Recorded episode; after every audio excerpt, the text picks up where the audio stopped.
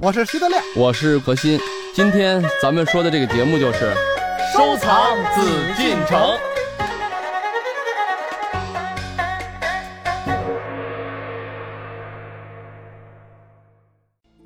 继续来关注我们的《艺海藏家》，我是主持人永峰。我们邀请到的还是何许人也组合。我们今天要和大家说一处在故宫里非常神秘的地方，而这个地方呢，出现过无数的珍宝。这里就是造办处。提起造办处这个神秘的皇家用度的制作机构，宫廷造办器物既可以体现帝王生活的奢华，同时我们也可以看到各行工匠的智慧和巧思。我们都知道，清朝雍正皇帝是处理政务非常勤勉的一位皇帝。他虽然日理万机，但对于各种工艺品仍然显示出极大的兴致，品头论足，对款式、纹样、颜色、做工一一指点，自有一套评判标准，涵盖了材料、形式、技巧、手法、色彩等诸多方面。他褒雅贬俗，反复强调要文雅、秀气、素净、精细，并且要求将内廷工造之事作为衡量工艺品是否堪用的基本标准。胎骨要醇厚，款式亦要文雅，器皿花样粗俗，材料亦不好。做素净文雅极好，何必眼上刻花？若不如意，朕不依。在做时，不要失其内廷工造之事。雍正皇帝提出的内廷工造，便是出自造办处。造办处虽然编制于内务府，实际呢却是由皇帝直管。雍正皇帝品位极高，又挑剔苛刻，似乎只有他最为亲密的兄弟能文能武、懂艺术、会设计的怡亲王允祥统领造办处，才能合他的心意。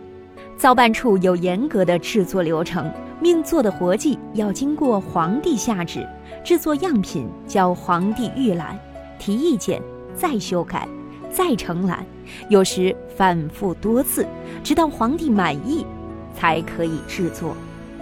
奉旨甚好，准奏钦此。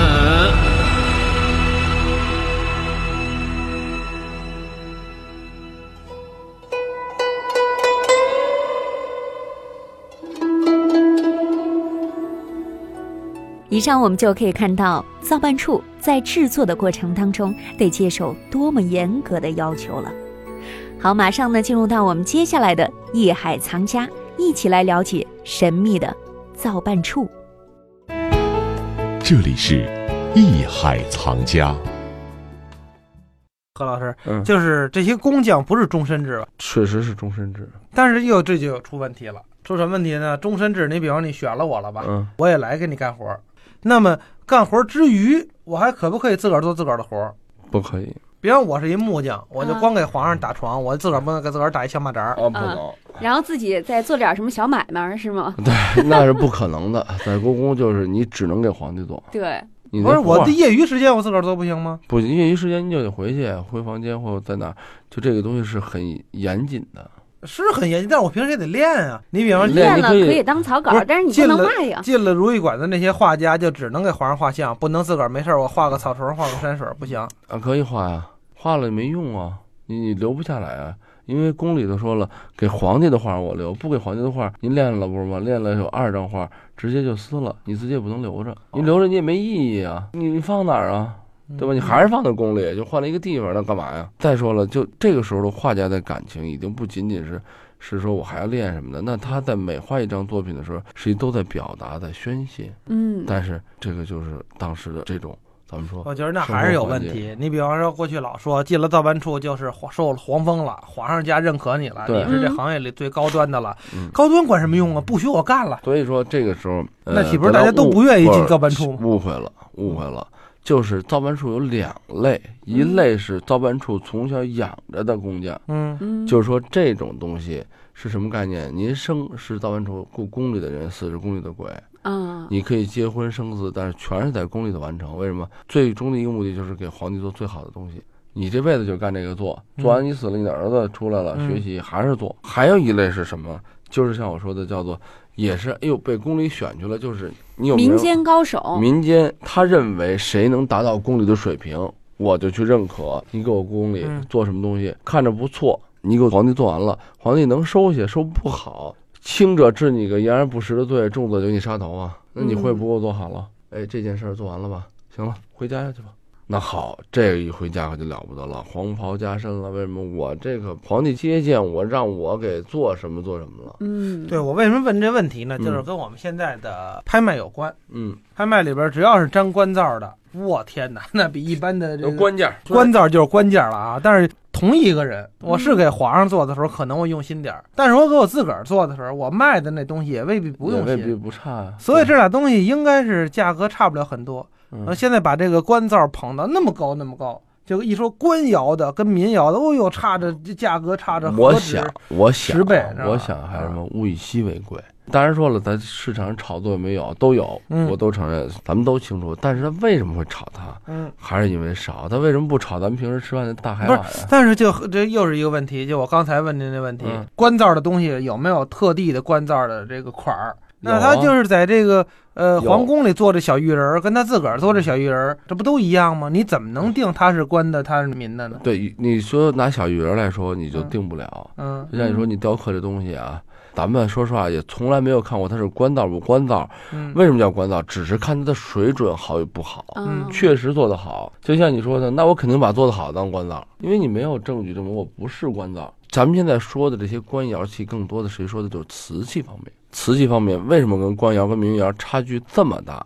首先材料问题，皇帝用的材料用的高岭土，你私人可能不太好找，嗯或者你没有这个财力能力，也不让你用，对吧？嗯，你看你这个一个材料的东西、骨料的东西、造型的东西，然后图案的东西，嗯你全都要考进去。最后窑的好不好做的，那皇帝做的窑肯定是不计成本做的非常好。对，你在外面自己说实话花钱搭一窑，你能这么做到这个程度吗？嗯嗯，对吧能万里挑一吗？对我做所以一万个，我就挑那他一个肯。定不会啊，他在嗯他不在行外面卖，他不是，他顶多说是为了挣钱，我稍微细一点儿，嗯，更多的它是生活。现在咱们炒的是几百年前人家的生活用品，实际是没有意义的。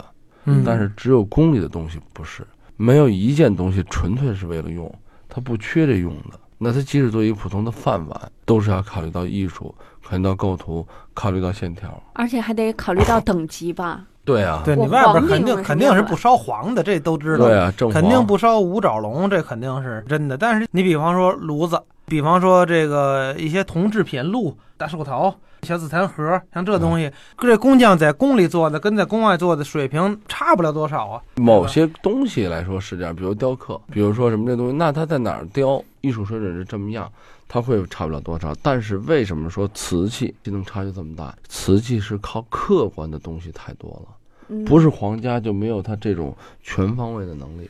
嗯而且造办处，如果说一个工匠在做这个瓷器之前，嗯也不是说他个人就能决定这个瓷器的造型是什么，嗯它上面的纹样是什么。呃，内务府造办处、养心殿造办处等等啊，它所有的这些做任何东西的纹样，为什么叫做官造啊？为什么值钱贵呢？还有一点就是它所做的纹样、纹饰，除了白碗啊，剩下的皇帝亲自圈阅，皇帝要按照他的喜好来给我定图案什么的，你画师再去完成，然后我同意了，哎，不错，就这图案我再去烧，不同意你是不敢烧的。这也有一个问题啊，我就觉得可能也有很多皇帝出一些难题，就比如说从来是闻所未闻、见所未见的，有一个想法，一拍脑门儿，我有一主意，我觉得你们给我造一个这个。也许当时这个技术可能还达不到那样的一个做不了水准，做不了，对，那不得想方设法的得到皇帝的欢心吗？想方设法得到皇帝的欢心，就跟一百年前你说你嗯上月球，别人就认为你是个傻子。为什么？你是想满足他，但是你真登不上去。但是十年前，这个愿望就不是很简单的一个愿望，嗯因为科学在进步，技术在进步，也就是说，你让那个时候人达不到的事儿，他就简单就不可能达到了。因为你是站在现代人的立场去想，哎呀，那我想方设法能达到。你想什么皇帝也不会去想他完成不了，说我这脑子一拍脑门儿，我想了你就给我完成，他拍的脑门儿都是你能做到的，应该是，嗯，嗯因为他见过，他想过，他看过，他才会拍脑门儿。只要你想过、你看过、你见过的这些古代的艺术家们，就有办法把它再现，这就是伟大的地方。今天讲这个造办处的事儿啊，你看德亮说官窑、民窑的区别，区别是什么？区别就像我说的几点，所有的东西，咱们现在所谓的官办，实际就是皇帝办、宫廷办，那他所面对的受众，就面对的观众，面对的使用者是截然不同的。咱们大家理解就是，收藏确实是有阶级、是有地位的，有等级的，可能会有一些玉制品、御窑。比方说啊，嗯笔墨纸砚也是造办处自个儿造的嘛。呃，不是像笔墨纸砚，但是叫做加工，哦，对吧？你看那砚在，按理说在广东呢，你怎么能够那什么呢？你就拿一块石头给我就行。对，但是你进贡好这石头，当然有人家做好的，做完以后非常好进贡来，进贡，啊那还皇有帝就是觉得不好，然后可以再改一改。就不会改了。 有的是石头，皇帝会重新做的。但是我们经常在电影电视剧里看到，就比如说，我觉得这个好像不太好了，你按照我的这个想法再重新做一下，或者你改一改，也有这样的桥段啊？难道都是假的吗？呃有这样的桥段，嗯但是分得改什么？您说您，因为我跟您说到你跟刚才说的那样，比如这件粉彩，嗯比如说珐琅彩，那他改的是纹饰啊，嗯这纹饰你还没给我烧呢，我不同意，谁敢烧啊？没人会去烧。对嗯那我先去呈报，我得先看通没通过这样子，没通过改。但是通过了以后，烧完了没法改了。对，那再烧新的呗，嗯，就是这么个意思。那其实，在造办处也有很多我们后来人为人称道的一些名人哈、虽然说他们不见得有多大的名气，但是呢，他们对于造办处的这种发展还是起到了一定的推动作用的。比如说唐英，他就是很典型的造办处在外面采购用的官员，采购需要大批量的。宫里的受环境、受位置、受地势这个空间的影响，不可能做大批量的，那就去景德镇的御窑厂，专门给皇帝做这个瓷器的这个地方。但是呢，我督陶的概念是什么？第一，给我用的，我没用的砸掉，嗯，嗯不能让它留着；第二，你得给我挑好的，嗯也就要求的这个督导官是内行，但是唐英本身并不太懂当时这个所谓就是瓷器啊或者什么东西怎么办，嗯学习恶补，然后跟老匠人们、工人们同吃同睡。为什么？就看人家每天怎么去烧，怎么去画这个画片儿，嗯怎么去呢？就是说，哎，烧到什么火候，怎么去看这东西好与不好？这样他学习了一年，他才真正开始变成了一个行家之后，那他在督陶的时候才有发言权。督陶的概念是什么？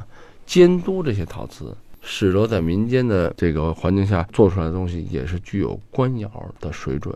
你得知道历史，不能说人云亦云，来了就是我这都是乾隆的官窑。那乾隆官窑有多少件流失在外面？嗯哪一件是真的，你得自己去了解，有这个眼光，了解这历史以后，有的时候他一说，哎呦，我这东西太好了，我在哪哪哪得到的，你这一听就是这东西就是一聊天的，为什么呢？因为那个地方不会有这个菩提，不会有自钢牌，不会有像咱们说瓷器，对吧？你说你好的瓷器，说我跑去那儿就有了，不嗯会的。它一定是造办处有它的水准，有它的画工，综合起来才会产生这一件官窑，并不是说你随随便便的我就能碰到了。造办处以外的东西，有就像刚才德亮说的，那我这东西不是造办处的，我也当造办处的。咱们现在可能看不出来，但是对于皇帝来讲啊，嗯对于他有这种素养的，包括督陶官呀，他就觉得太简单了。为什么？我平时了解了这个瓷器的好与坏，嗯，那您随便的一烧，说这个老百姓用的碗，您用的这个釉料，说句不好听的，不管是进口的苏马利青，还是说本国的，都是嗯最好的骨料染色剂、着嗯色剂。您这个东西，说实话，一个着色剂好的，可能没准儿几百两银子，可能够一个老百姓吃一年的饭，嗯他，都用不起，他怎么会有这样的发色呢？那您说这个造办处就在宫廷里面，皇帝有没有可能经常去到这个哎造办处？经常我去去看看，会会啊，学士亲自看他画工，看他的花样，嗯，看他的东西啊生产到什么程度，会的。乾隆啊、雍正都去，那我就想这些工人的压力好大呀，呃那必须的。我学士知道嘛有个故事嘛，这个玉工在那个驼床上驮那个玉，他等于就骑在那个凳子上那么着嘛，然后皇上一来怎么办呢？翻身下地叩头，这嗯功夫就耽误了。对，不翻身下地叩头那不成啊！结果说是皇上特许就是你一坐上那个高凳，可以专心干活儿，不用施礼。所以后来这个民间也有这说法儿，这玉器行的老先生往这儿一坐，哎，只要是一干上活儿，一用上这东西，谁来了可以不理。这个是皇帝定的规矩。嗯嗯皇帝说了，为了我喜欢的东西，你谁都可以不理，包括我。这老先生说了哎，有了这个规矩，就将来谁来了我能理啊？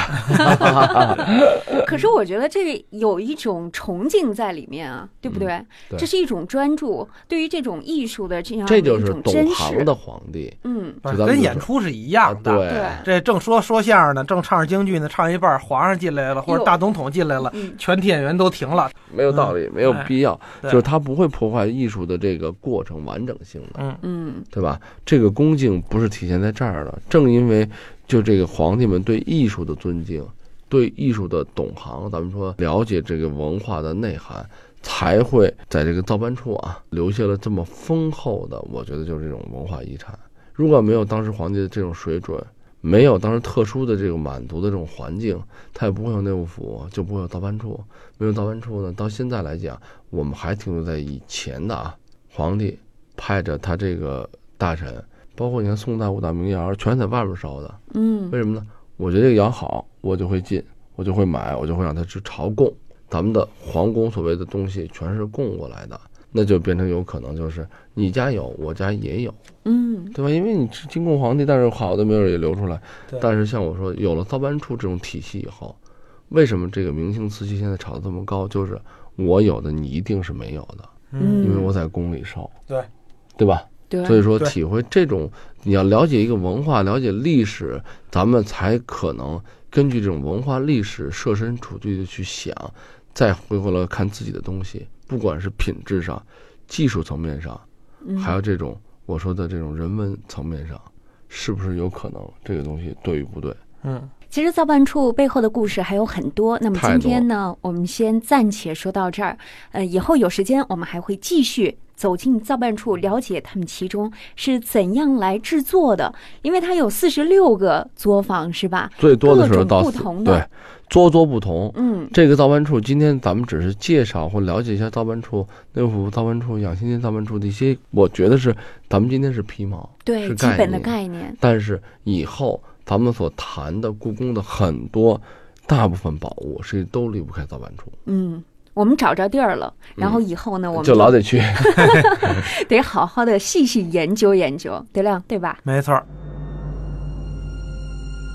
造办处的职能主要有三大类：一、皇家需求的孤本创作，比如玉雕、金器、宫廷绘画等；二、皇家用品的开发，例如大部分皇室用度，包括亲王所用补服、用品等，均在养心殿造办处确定纹饰、形制等，甚至制成样品，然后下发到相应的官办机构进行生产。三、先进科技的研发。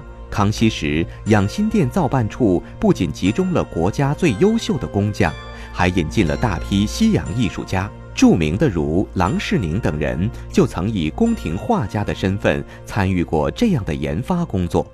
珐琅彩、正黄瓷、三釉瓷，也就是正红、正黄、影青、皇家琉璃器等很多传世的工艺巅峰之作，均是在养心殿创造出来的。艺海藏家正在播出。根据文献记载，清宫造办处创始于康熙初年，地点是设在养心殿四周的平房内，因此称为养心殿造办处。由于宫内需要增加，造办处必须扩大。康熙三十年，由养心殿迁至慈宁宫，房间虽然多达一百五十一间，可见当时扩大后的规模。虽然已经到慈宁宫，但仍旧沿袭成为养心殿造办处。造办处规模的扩大和最高统治者的关系是十分密切的，也可以说，造办处的增设和下达任务是受皇帝直接指挥的。而且，监管造办处的大臣不是派亲王，就是派内廷行走的一品大臣，可见造办处的活动是有多么重要了。清宫造办处的性质是典型官办的作坊，正因为如此，它具有不可比拟的各种优越条件，首先，第一是优秀的工匠，第二有着优秀的材料，第三是优秀的设计。